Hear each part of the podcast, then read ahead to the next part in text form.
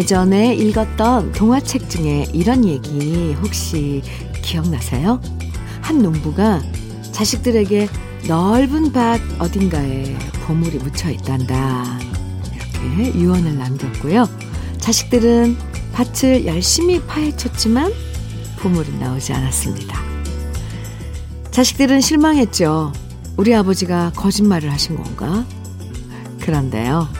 그렇게 열심히 밭을 갈아엎었기 때문에 다음 해에 농사는 풍년이 되었답니다.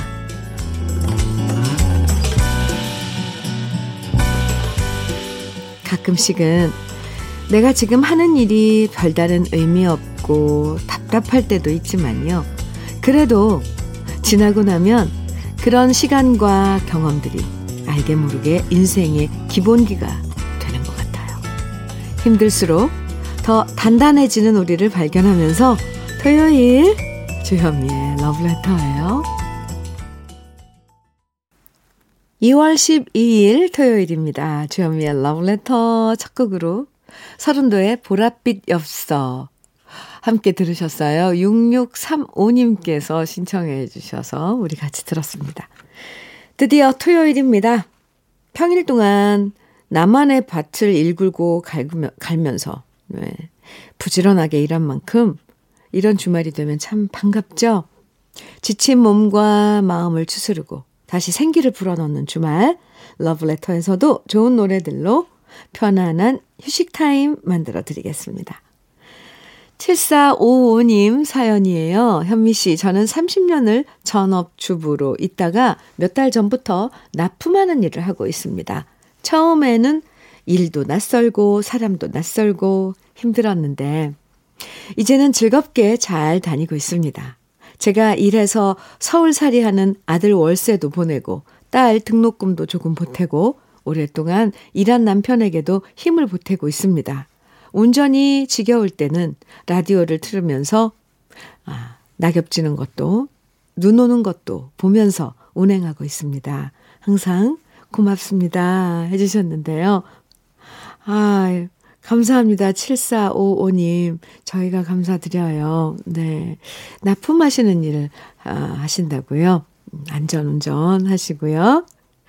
저는 김치 상품권 보내드리겠습니다. 그나저나 여러 군데, 네, 네 보탬이 됐네요. 아들 월세, 딸 등록금, 그리고 오랫동안 일한 남편에게도 힘이 되는, 아, 7455님, 제가 응원도 해드릴게요.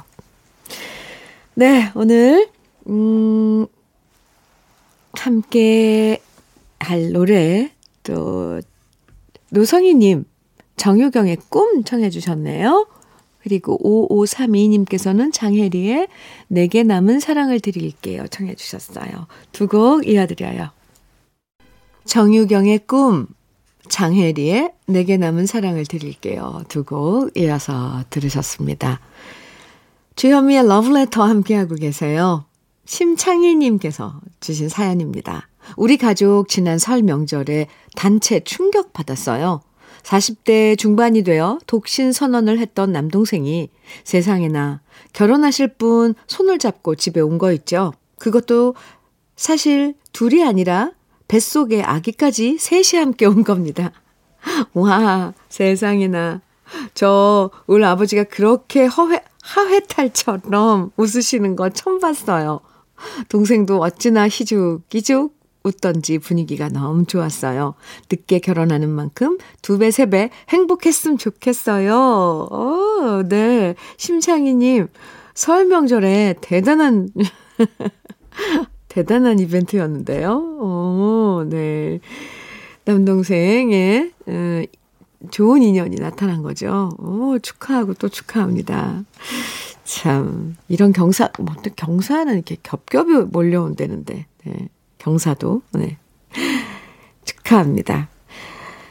7335님 사연이에요. 저희 집은 요즘 짱구가 두 명이나 생겼어요. 흐, 시아버님과 남편이 눈썹 문신을 같이 하고 왔거든요. 평소 눈썹이 거의 없어 컴플렉스인 두 남자에게 제가 이번에 받은 월급으로 눈썹 문신하라고 지원했더니 시아버님과 남편이 큰 마음 먹고 하고 왔는데요. 두 사람이 서로 얼굴 쳐다보면서 계속 웃기게 생겼다고 허허 웃느라 바쁘네요. 저도 덩달아 같이 웃고 있는데 두 사람을 보면 진짜 웃겨요. 크크크크. 아, 상상만 해도 웃긴데요, 저는. 눈썹 문신을 처음 하면 원래보다 워낙 진하게 먼저 하잖아요. 이게 탈색이 색깔이 이제 빠지니까 두 분이서 음, 눈썹까지 똑같이 하고 아, 7345님, 유쾌한 사연이었어요. 네, 감사합니다. 이런 일상의 소소한 아, 즐거운 일들 사연으로 보내주시는 러브레터 가족 여러분이 너무너무 사랑스럽습니다. 아유, 저도 상상을 하게 되네요. 짱구 눈썹 두 분. 음. 3318님, 저녁록에 그대 우나봐 청해 주셨네요. 어, 이 노래도 참 좋은데요. 그죠? 1090님께서는 이은아의 당신께만 청해 주셨어요. 네, 두곡 이어서 들을까요?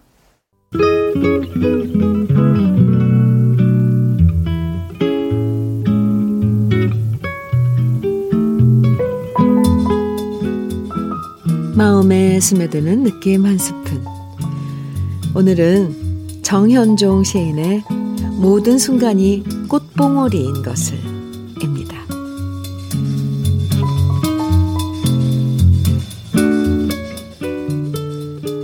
나는 가끔 후회한다. 그때 그 일이 노다지였을지도 모르는데. 그때 그 사람이, 그때 그 물건이 노다지였을지도 모르는데. 더 열심히 파고들고, 더 열심히 말을 걸고, 더 열심히 귀 기울이고, 더 열심히 사랑할 걸. 반벙어리처럼, 귀머거리처럼 보내지는 않았는가. 우두커니처럼 더 열심히 그 순간을 사랑할 것을.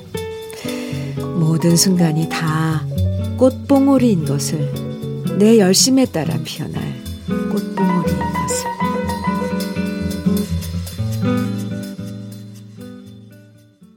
김수철의 내일 어, 오늘 느낌 한 스푼에 이어서 들으셨습니다.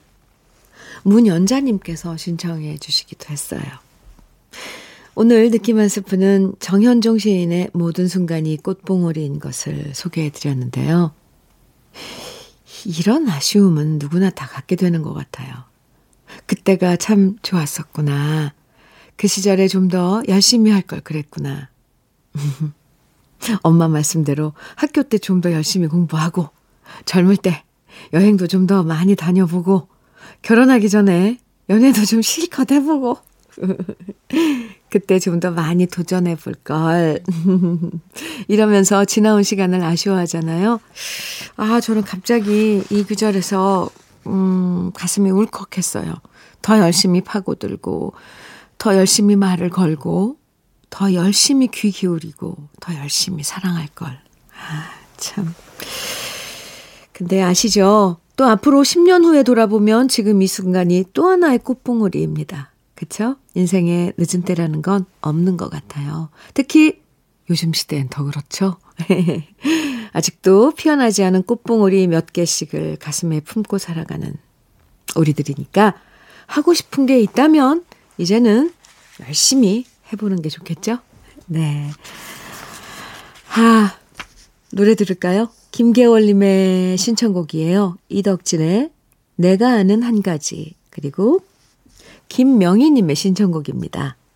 JK 김동욱의 미련한 사랑 정해 주셨어요. 오, 네. 두 곡 같이 들어요. 이덕진의 내가 아는 한 가지, JK 김동욱의 미련한 사랑 두 곡 이어서 듣고 왔습니다. 아, 네. 오늘 분위기가 아주 절절한데요. 2035님 사연 주셨어요. 현미님, 어제는 할머니가 35년을 운영하시던 목욕탕을 오, 폐업하신다고 해서 마무리 하시는 거 도와드리고 왔어요. 이제 운동이나 다니며 놀 수 있으니 진짜 좋다 하시던 할머니가 마지막 목욕탕 입구에 자물쇠를 채우시더니 섭섭하다며 우시는데 마음이 찡어찡하더라고요. 우리 할머니 울적하실 텐데 자주 찾아뵙고 자주 웃게 해드려야겠어요. 아, 35년을 운영하셨던 정든, 어쨌건 거기가 삶의 터전이었지만, 그 정이 들잖아요. 어떤 장소랑 그런, 그런 거에도. 근데 할머니 마음이 어떠셨을지. 다는 헤아리지 못해도 짐작은 갑니다. 아이구야 네. 2035님, 할머니가 또 다른 생활, 네, 운동도 하시고, 이제 이 삶을 즐길 수 있도록 많이 많이 곁에서 함께 해주세요. 네.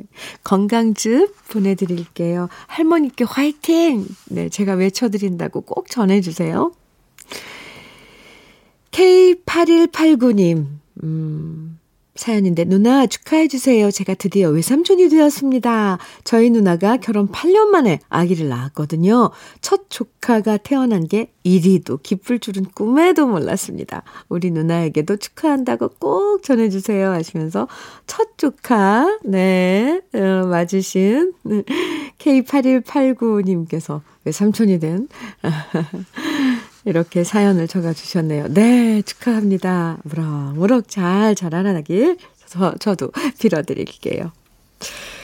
0023님, 어, 창고에 강릉으로 가는 차표 한 장을 살게 정해주셨어요. 오, 네.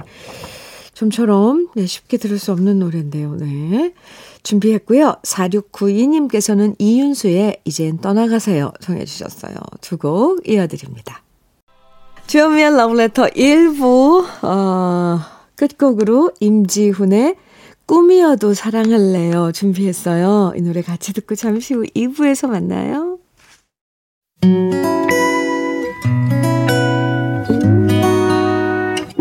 혼자라고 느껴질 때 할 일이 많아 숨이 벅찰 때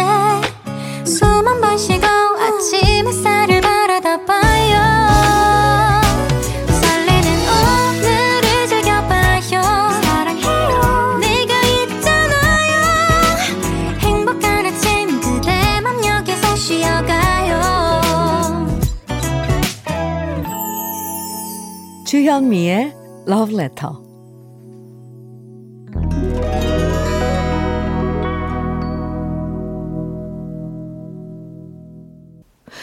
토요일 2부에선 우리들의 그리운 추억과 노래들을 만나보는 시간 꺼내들어요. 함께 하는데요. 네. 오늘은 또 어떤 사연들일지 기대해 주시고요. 그 전에 잠깐 주현미의 러브레터에서 드리는 선물 소개해 드릴게요. 피부의 에너지를 이너 시그널에서 안티에이징 크림, 어르신 명품 지팡이 디디미에서 안전한 삼발 지팡이, 밥상 위의 보약, 또 오리에서 오리 백숙 meal kit, 주식회사 홍진경에서 더김치, 60년 전통 한일 스텐레스에서 cookware 3종 세트, 한독 화장품에서 여성용 화장품 세트, 원용덕 의성 흑마늘 영농조합 법인에서 흑마늘 진액, 주식회사 한빛코리아에서 헤어게인 모발라 5종 세트, 배우 김남주의 one pick 테라픽에서 두피 serum과 탈모 샴푸, 판촉물 전문 그룹 기프코, 기프코에서 KF94 마스크, 명란계의 명품 김태환 명란젓에서 고급 명란젓, 수제 인절미 전문 경기도가 떡에서 수제 인절미 세트, 건강한 기업 HM에서 장건강식품 속 편한 하루 동안 피부의 비밀 예담 윤빛에서 골드 스킨케어 세트 귀한 선물 고일용의 건강 100년에서 건강즙 우리 집 물 깨끗하게 어스텐에서 수도 여과기를 드립니다. 그럼 다 같이 광고 들어요.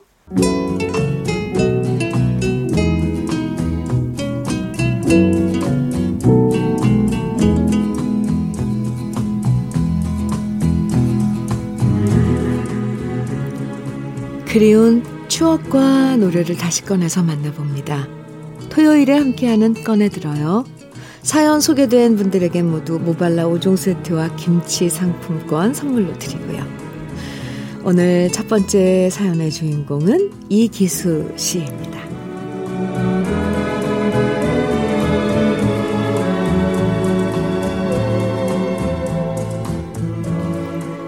충남 예산 시골 마을에서 태어난 저는 어릴 때 꿈이 선생님이었어요. 하지만 삼남 이녀의 맏딸이다 보니까 일하느라 바쁘신 부모님을 대신해서 제가 동생들을 돌봐야 했고요. 옛날에 다른 집도 그러했듯이 부모님께서는 여자는 더 이상 공부를 안 해도 된다고 하셨습니다. 이거사 여자가 무슨 공부냐. 네 남동생들이 공부해야지. 너하고 기호는 남동생들 뒷바라지 해야 돼. 알았냐? 결국 저와 두 살 차이인 여동생은 대학은 꿈도 못 꿨고요. 저는 미용실에서 일하게 되었죠. 워낙 어릴 때부터 집안일을 하면서 크다 보니까 일하는 건 인이 박혔지만 그래도 아침부터 밤까지 미용실에서 일하는 건 쉽지 않았답니다. 다리가 퉁퉁 붓고 어깨, 허리, 발목 안 아픈 곳이 없었지만 그래도 미용 기술 하나 배우겠다는 일념으로 버티고 또 버텼고요. 오랜 기간 허드렛 일을 한 끝에 저는 원장님의 기술을 조금씩 배우면서 커트, 염색, 파마 등을 할 수 있는 우리 동네 미용사가 되었답니다. 하지만 저는 좀 더 실력을 쌓고 싶었어요. 그래서 좀 더 큰 세상인 서울로 혼자 상경을 했는데요. 그렇게 올라와서 자리, 자리 잡은 곳이 옥수동이었습니다. 그리고 정말 작은 1인 미용실을 개업했죠. 서울 생활은 참 외로웠습니다. 미용실을 열었지만 손님이 없어서 힘들었고 혼자 하숙방에 누워 있으면 고향에 있는 부모님과 동생들이 보고 싶어서 눈물이 났어요. 그래도 다행인 것은 제가 하숙하던 집 사람들과 가족처럼 다정하게 지냈다는 거예요. 특히 남동생 뻘 되는 총각이 있었는데 어찌나 통기타를 잘 치는지 혼자 방에 누워 있으면 항상 기타 소리가 들렸고 그 기타 소리를 들으면서 마음을 달랬던 기억이 납니다. 주인집 아저씨와 아주머니도 그 총각의 기타 소리와 노래 부르는 것을 좋아하셔서 가끔씩 마당에서 하숙집 사람들이 한데 모여서 그 총각이 기타 치고 노래하는 걸 같이 들었던 적도 많았는데요. 저는 그 시간이 참 좋았어요.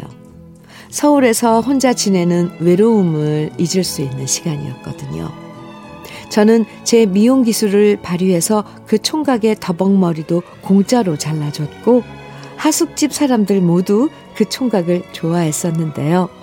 어느 날 총각의 부모님이 찾아와서 노래하는 건 절대로 안 된다면서 그 총각을 억지로 집으로 데려가고 말았답니다. 얼마나 아쉬웠는지 몰라요. 옥수동 달동네에서 아름다운 노래와 기타 소리를 들어, 들려줬던 그 총각은 지금 어디서 어떻게 살고 있을까요? 그때 하숙집에 있던 사람들은 모두 잘 지내고 있을까요? 문득 떠오른 그때의 추억을 곱씹으면서 더벅머리 총각이 기타 치고 불러줬던 노래들 꺼내봅니다.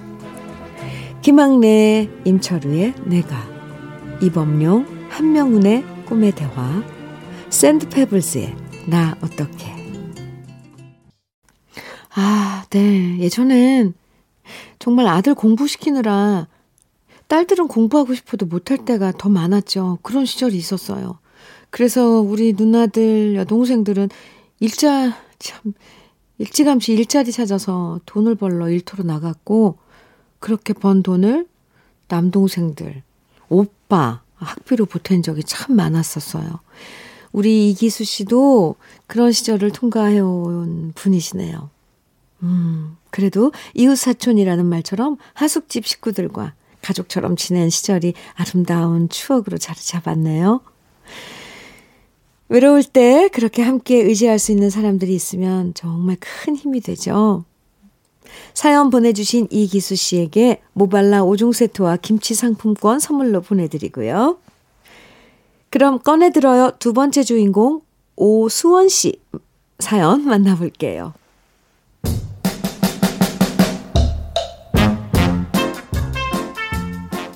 저는 여고 시절 자취 생활을 하며 학교에 다녔는데요. 학창 시절에 저를 떠올려 보면 쑥맥이 그런 쑥맥이 없었던 것 같아요. 비교적 온순하고 착실했던 저는 그 흔한 음악다방 한 번 안 가봤고요. 친구들이 놀러 가자고 말해도 뿌리치고 학교 끝나면 곧장 자취방으로 달려가는 착실한 여고생이었답니다. 오죽하면 친구들이 저한테 집에 여시라도 붙여놨냐?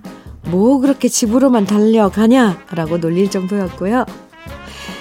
친구들이 이웃 학교 남학생들과 미팅을 하자고 해도 저는 겁이 나고 소심해서 한 번도 나간 적이 없었답니다. 괜히 남학생들과 미팅 같은 거 했다가 날라리 소리 들을까봐 겁도 났고 그러다 선생님한테 걸리면 혼날까봐 걱정도 됐고 고향 떠나서 혼자 자취까지 하면서 다니는 학교니까 공부만 열심히 해야겠다는 책임감도 컸거든요. 그런데 이랬던 저에게도 심장을 요동치게 하는 사연이 있답니다. 제가 자취하는 바로 옆방에 대학생 오빠가 들어오면서부터였지요. 그의 잘생긴 외모를 말할 것 같으면 요즘에 송중기 씨를 쏙 빼닮은 그런 사람이었어요. 그리고 그를 본 순간부터 저는 대학생 오빠를 짝사랑하는 아이가 되고 말았지요. 평소엔 밖에서 무슨 소리가 나든지 별로 신경도 안 쓰던 저였는데 그 대학생 오빠가 대문을 열고 집에 들어오는 소리가 나면 저는 하던 모든 동작을 멈췄고요. 제 방문을 빼꼼히 열고는 이 오빠를 몰래 훔쳐보는데 그때마다 여린 소녀 가슴이 요동치곤 했답니다. 하지만 애간장만 태울 뿐 소심한 저는 그 오빠한테 말 한 번 붙여보질 못했어요. 대신 저의 모든 신경은 귀에 다 몰려가서 밤마다 그 오빠가 듣는 노랫소리가 벽을 타고 넘어오면 그 음악을 들으면서 그 오빠에 대한 상상의 나래를 펼쳤던 기억이 납니다. 그 대학생 오빠는 6개월쯤 지내다 다른 하숙집으로 떠나버렸는데요. 제대로 말 한 번 못 해본 게 얼마나 후회되고 아쉬웠던지 몰라요. 지금 생각해보면 너무나도 순진하고 순수했던 제 어린 시절이었네요. 짝사랑했던 대학생 오빠를 생각하며 옆방에서 들려왔던 노래들 신승훈의 미소 속에 비친 그대 변진섭의 희망사항 심신의 오직 하나뿐인 그대를 추억과 함께 신청합니다.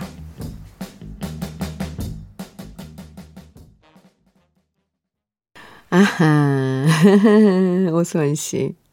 여고, 여고생 때, 네, 좋아했던 대학생 오빠, 탤런트 송중기 씨를 닮았다고 하니까, 오, 진짜 미남이었나 봐요. 풋풋한 첫사랑이 오랫동안 기억나는 건요, 아마도, 그때 순수했던 내 모습이 좋아서 더 그런 것 같아요. 지금은 누가 시켜도 그렇게 혼자 끙끙 앓으면서 좋아하기 힘들잖아요. 나한테도 이런 귀여운 모습이 있었구나. 그렇게 풋풋했던 시절이 있었구나. 잊고 있던 내 모습을 다시 만날 수 있어서.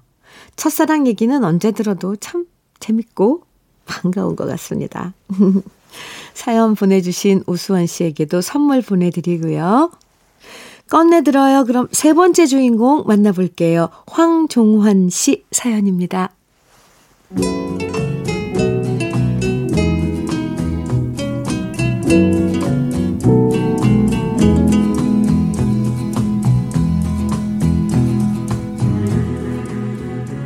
제가 지금도 소중하게 간직하고 있는 게 있습니다. 바로 우리 어머니가 끼셨던 쌍가락지인데요. 이 반지를 보면 40여 년 전 일들이 주마등처럼 스치면서 자꾸만 눈물이 납니다. 1982년 5월, 그날은 제가 군대 입대하던 날이었는데요. 어머니가 차려주신 밥을 맛있게 먹고 난 후, 저는 잘 다녀오겠노라 말씀드리며 어머니의 손을 잡다가 놀라고 말았습니다. 우리 어머니 손 마디마디가 저보다 굵고 까칠했거든요. 평생 손에 반지 하나 없이 살아오신 어머니의 손. 홀몸으로 자식들 키우며 살아오신 세월이 우리 어머니의 거칠어진 손에 그대로 묻어났습니다. 그리고 그 손을 잡는 순간 너무 죄송해서 눈물이 났고요. 훈련소로 가는 길 저는 다짐했습니다. 군복무 하면서 월급을 모아서 우리 어머니 쌍가락질을 해드려야겠다. 그렇게 굳게 마음 먹고 저의 군 생활이 시작되었죠. 당시 이등병 봉급이 3,000원이었고 제가 전역할 때쯤 병장은 4,500원이었는데 여, 쉬는 날 동기들이 PX 가서 시원한 음료수와 과자를 먹자고 해도 저는 이 돈을 쓰면 어머니한테 쌍가락질을 못 해드린다는 마음이 우선해서 일부러 가지 않았습니다.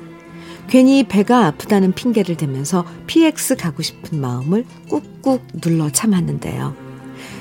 그때 솔직히 시원한 음료와 과자를 먹는 동기들이 얼마나 부러웠는지 모릅니다. 그래서 저는 지금도 그 당시 동기들이 먹던 음료수와 과자를 슈퍼에서 보면 그때 못 먹은 한을 풀듯 자꾸만 사먹게 됩니다. 아무튼 그렇게 저는 악착같이 군 생활하면서 받은 봉급의 90%를 모아서 저녁을 할 때 어머님의 쌍가락질을 준비할 수 있었고요. 저녁하는 날 어머님 손을 꼭 잡고 그 굵은 마디 가득한 어머니 손에 쌍가락질을 끼워드렸습니다. 그때 어머니는 고맙다는 말만 하시면서 한없이 눈물을 흘리셨었죠. 지금 어머님은 고인이 되셨지만 이 쌍가락질을 보면 저의 군 시절도 떠오르고 우리 어머니가 좋아하셨던 그 모습도 생각나서 고이 간직해오고 있는데요. 이젠 이 쌍가락질을 하나씩 나눠서 결혼한 딸아이들에게 선물해 주려고 합니다. 아마 우리 딸들도 언젠가는 이 가락질을 보면서 제 생각을 하는 날도 오겠지요. 딸아이들한테 주려고 쌍가락질을 꺼내니 또다시 우리 어머니가 몹시도 그리워집니다. 그리고 우리 어머니가 좋아하셨던 노래 저와 갑장인 주디님한테 신청합니다. 주디님 늘 방송 감사히 듣고 있습니다. 건강하시고 우리들 나이가 70, 80이 되어도 주디님은 방송하고 저는 매일매일 방송 듣고 그렇게 지냅시다. 우리 어머니가 좋아하셨던 남상규의 주풍명, 이미자의 여자의 일생, 백설이의 봄날은 간다 부탁합니다. 아, 황종환 씨, 저랑 동갑이시네요. 군 생활하면서 모은 돈으로 어머님께 선물해드렸던 쌍가락지. 아, 참. 어머님이 그 가락지 끼면서 얼마나 좋아하셨을까요? 네. 그리고 그 가락지를 이제는 하나씩 하나씩 나눠서 결혼한 따님들한테 선물해 준다고 하셨는데요. 아마도 우리 따님들도 예, 아버지한테 받은 소중한 반지라고 오랫동안 간직하겠죠. 참 상상만 해도 마음이 따뜻해집니다. 황종환 씨, 그래요. 앞으로 우리 아, 건강하고 나이가 70이 80이 돼도 저는 방송하고 종환 씨는 방송 듣고 그렇게 지내요. 사연 보내주셔서 감사합니다. 모발라 5종 세트 그리고 김치 상품권 선물로 보내드릴게요. 러브레터 꺼내들어요 함께 했는데요. 여러분의 추억과 오랜만에 꺼내 듣고 싶은 그 시절의 노래들 러브레터 홈페이지 꺼내 들어요 게시판에 많이 남겨주세요. 주현미의 러브레터 이제 마칠 시간인데요. 오늘 끝곡으로 1142님께서 신청해 주신 김민교의 마지막 승부 들으면서 인사 나눌게요. 정다운 노래들과 함께한 러브레터였어요. 함께한 시간 편안하셨나요? 은근한 정을 나누면서 멋진 주말 보내세요. 지금까지 러브레터 주현미였습니다.